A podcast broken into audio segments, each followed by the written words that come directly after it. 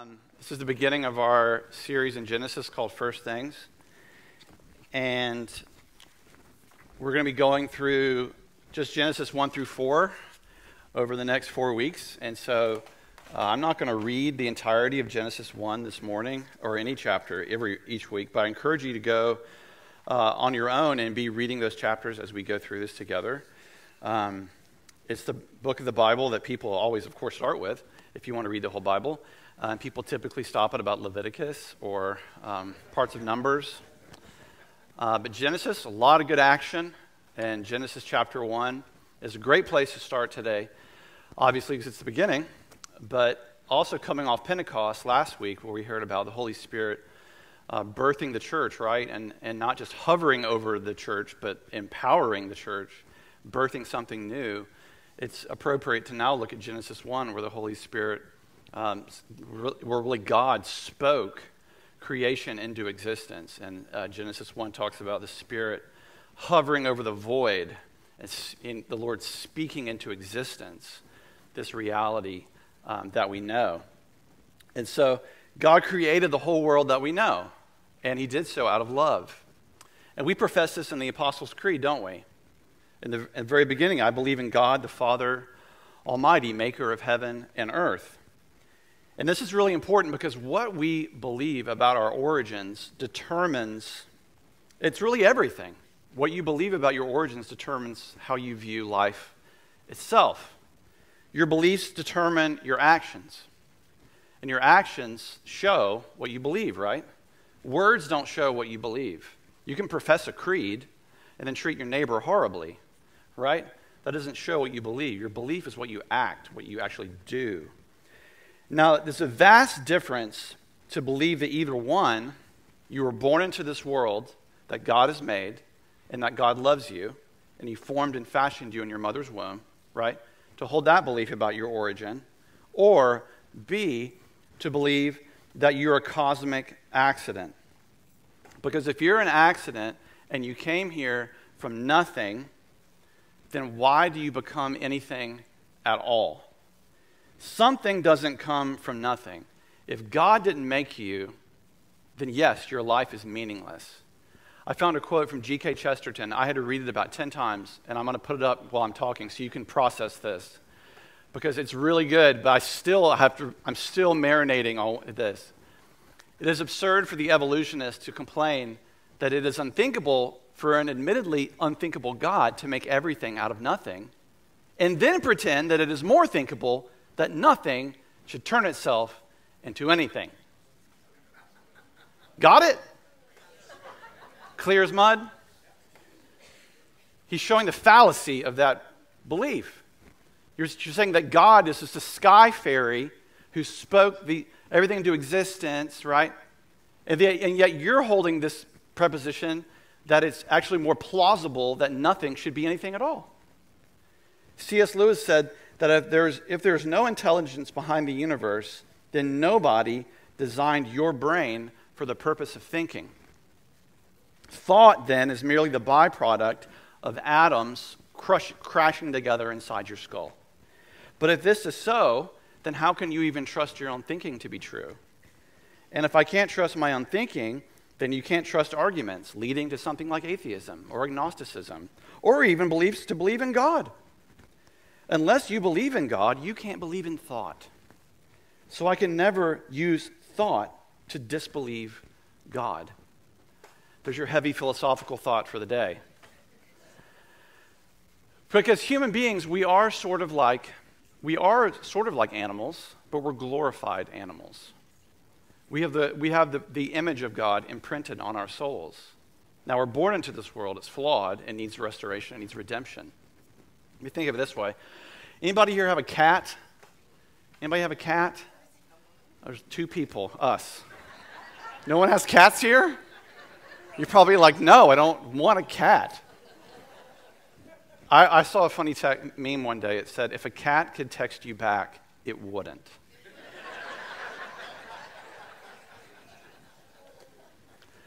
now, we have a cat. I got put, kicking and screaming, I, we got a cat. And I don't have time to scoop litter every day. I just don't have time for that. So I found this thing that rotates and it drops into a tray. I'm telling you details here because you know the old parable a fool and his money are easily parted. and it's very convenient though. So I have a cat and she doesn't really care for us very much, and that's fine. Who has dogs? Lots of more dog people. Wow, a lot more dog people here. Okay, great. Um, something about cats and dogs. I like them both. But cats and dogs and animals cannot question their own um, existence. At least I don't think they can. Now, one time when I, our, our, we had an, our, our first home we lived in in Charlotte, we had another cat. And one night we're watching TV, and the cat jumps on the bed. I'm like, okay, great. And I'm sitting there, and my, my arm hit the bed, and the cat's tail flips once. I thought, that's funny. So let me try it twice. I did my arm twice. The cat's tail goes bam, bam. I thought, wow, we're having like a telepathic thing here. like we're having a moment, me and my cat. I'm like, I'm gonna try it three times. No way is he gonna copy me three times. I did my hand three times. The cat's tail goes bam, bam, bam. This is crazy. Let me try four times. Anne Marie was like, no way. Four times, tail, bam, bam, bam, bam. We were like dumbfounded. The three of us just looked at each other. We just sat and I stared at this cat and he was looking at us. And I had the craziest thought. I thought, that cat's going to talk. I can feel it. He's going to speak. He's going to be like Mr. Tumnus in the Chronicles of Narnia. He's going to put on a waistcoat and he's going to start walking around. I just felt like a bow tie. I just felt like he was going to happen. It was this weird moment. And the cat knew that we were about to cross some sort of threshold. And I don't, and, and this is so, so true. While we're thinking this, we're staring at each other. The cat literally jumps six feet in the air and runs out of the room. yeah. Okay, so animals, though, cannot question their own existence. There are limits to their capabilities. Humans are glorified animals in that we are set apart and that we can think about those things. We can know the difference of right and wrong. We are able to ask ourselves things like Who am I? Why am I here? Where did I come from? What's my purpose? What's my role? My cat might, I don't think it thinks about those things. I think it's the same day every day for that animal, every day. But we have to know where we've come from in order to know our purpose. And the Bible says in Genesis chapter 1 that it was good, it was good, it was good, it was good, it was good, it was very good. End of chapter. That's a very quick summary of Genesis chapter 1. But in that, in the beginning, all was originally in harmony. It was perfectly in sync. And if you read about the great stories of history, they all follow the same arc in that there is an initial peace or stasis, there's a fall of some kind, then you need a hero or a mediator to step in and bring redemption. Think about your favorite stories, right? Star Wars, the, uh, the Matrix, Gilgamesh. I mean, you could go on and on and on. It's built into our DNA. We need a redeemer because we know that things are not as they should be. And, in that, and that speaks to a place of we know that this place, ultimately, this earth, is not our home. Amen? This whole earth is ultimately not where we belong. But we belong in a place of perfect communion with God. And sometimes you hear, read, read, you read certain Christian authors who try and get around the idea of original sin and only want to talk about the original goodness of God. And that's true. Genesis 1, that is fully what Genesis 1 is about. It was originally good, it was very good. But you can't only stop there and focus on the goodness of Genesis 1 because that's not the totality of the human experience. Yes, for Adam and Eve in the beginning, it was all good. But the human story is also Genesis 2, isn't it? And Genesis 3 and 4 and John 3:16. You could go on and on. In order to provide the cure, you have to acknowledge the ailment. But in Genesis 1, we see that initially there was no need for a healing or redemption of any kind. Now, I'm going to look at the sixth day, starting in verse 26 of Genesis 1. Then God said, Let us make humankind in our image. A lot of, um, it, uh, a lot of people believe that this is a point to the, the Trinitarian nature of God. Let us make humankind in our image, according to our likeness. And let them have dominion over the fish of the sea, and over the birds of the air, and over the cattle, and over all the wild animals of the earth, and over every creeping thing that creeps upon the earth. So God created humankind in his image. In the image of God, he created them. Male and female, he created them. God blessed them and said to them, Be fruitful and multiply and fill the earth and subdue it, and have dominion over the fish of the sea and over the birds of the air and over every living thing that moves upon the earth. God said, See, I have given you every plant yielding seed that is upon the face of the earth, and every tree with seed in its fruit. And you shall have them for food. And so every beast of the earth, and to every bird of the air, and to everything that creeps on the earth, everything that has the breath of life, I have given every green plant for food. And it was so. And God saw everything that he had made, and indeed it was very good. And there was evening and there was morning, the sixth day. So, as we said, in Genesis 1, it's God creating order. On the, um, the, the cosmic scale, God is naming, He's providing light and darkness, day and night. He's providing land from water, life in the gra- from the ground. And in, in science largely agrees with this in that Genesis 1 is poetry, it's not a recipe. I don't think, I don't think if God was going to describe to us how He created the earth, He would, even if He told us, we wouldn't fully understand it. So it's poetry, not a recipe. But clearly, the Big Bang Theory lines up with what you read in Genesis 1. In that, in a, in a swift, blinding pulse, a moment that words don't even come close to, to describing, 98% of all matter exploded out of one point in the universe, ever expanding. Now, how do we know the universe is? We know the universe is expanding, therefore we know it had a beginning point. Now, I took astronomy in college, and the part that I managed to stay awake for part of was a lot of math. I'm not a big math guy. Was the Hubble red shift that things that are moving away from you are put out a red light or red on this on the spectrum of light, so you know it's moving away from you. So we know that all the universe is expanding, so therefore it had a beginning point. And in, in about the time it takes to make a sandwich, about three minutes, the universe largely was birthed in terms of all matter that would ever exist. So God tells, uh, Genesis 1 tells us in the beginning God made everything, and it was very, very good. Who's ever read Tim Keller? Anybody ever appreciated him? I thank you. I, he is a, he was he just passed away recently from pancreatic cancer, and he is a spiritual giant in our generation. Pastor of Redeemer Presbyterian Church in Manhattan. Um, what was New York was famously called the graveyard for church planners. He managed to um, plant a thriving church in the heart of the city, really approaching the city with cogent, um, wise, intelligent uh, messages that spoke to the hearts of, of the people that lived there. And he told a story that in 1970, his Sunday school teacher used an illustration that changed his life forever. The teacher said, Let's assume the distance between the earth and the sun, which is 92 million miles, let's assume that distance is reduced to the thickness of a sheet of paper. Okay? If that is the case, then the distance between the Earth and the nearest star would be 70 feet high of paper. So, how tall is the ceiling? I don't know. Maybe it's getting close to that. 70 feet high. The diameter of our galaxy would be 310 miles high of paper. Then Keller's teacher added, the Milky Way galaxy. There you are. You're, you're here. Can you see yourself? You're here. The Milky Way galaxy is just a speck of dust in the universe, one of other billions of galaxies.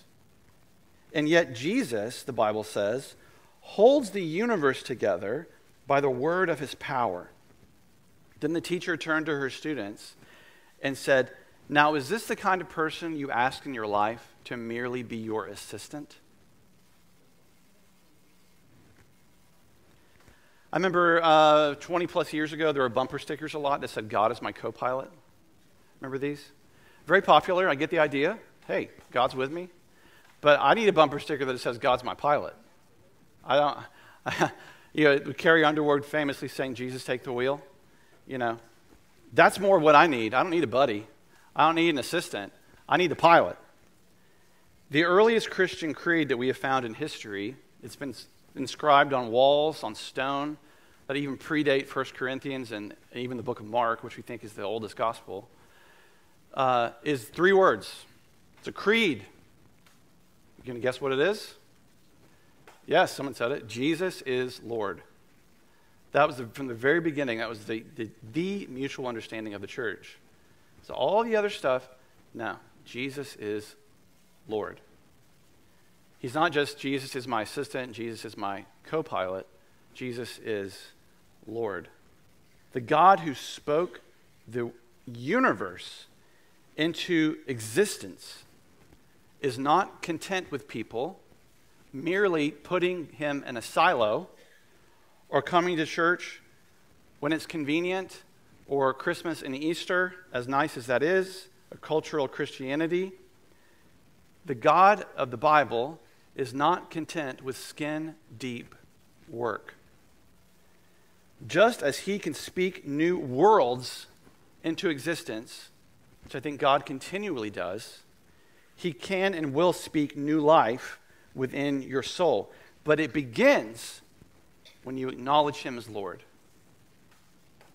Not as a distant idea or a nebulous thing or I'm going to do what I want to do and party and do all this other stuff, and he's going to be over here. Maybe one day when I have kids, I'll talk to Jesus, but not now. Like, no, he's interested in being Lord of your life today, Monday to Sunday. The Bible says that Jesus holds all of reality together. All of it in Colossians chapter 1, which will be on the screen. He is the image of the invisible God, the firstborn of all creation. For in him all things in heaven and on earth were created, things visible and invisible, whether thrones or dominions or rulers or powers. All things have been created through him and for him.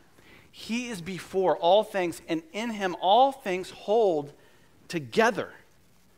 He is the head of the body, the church. He's the beginning, the firstborn from the dead, so that he might come to have first place in everything.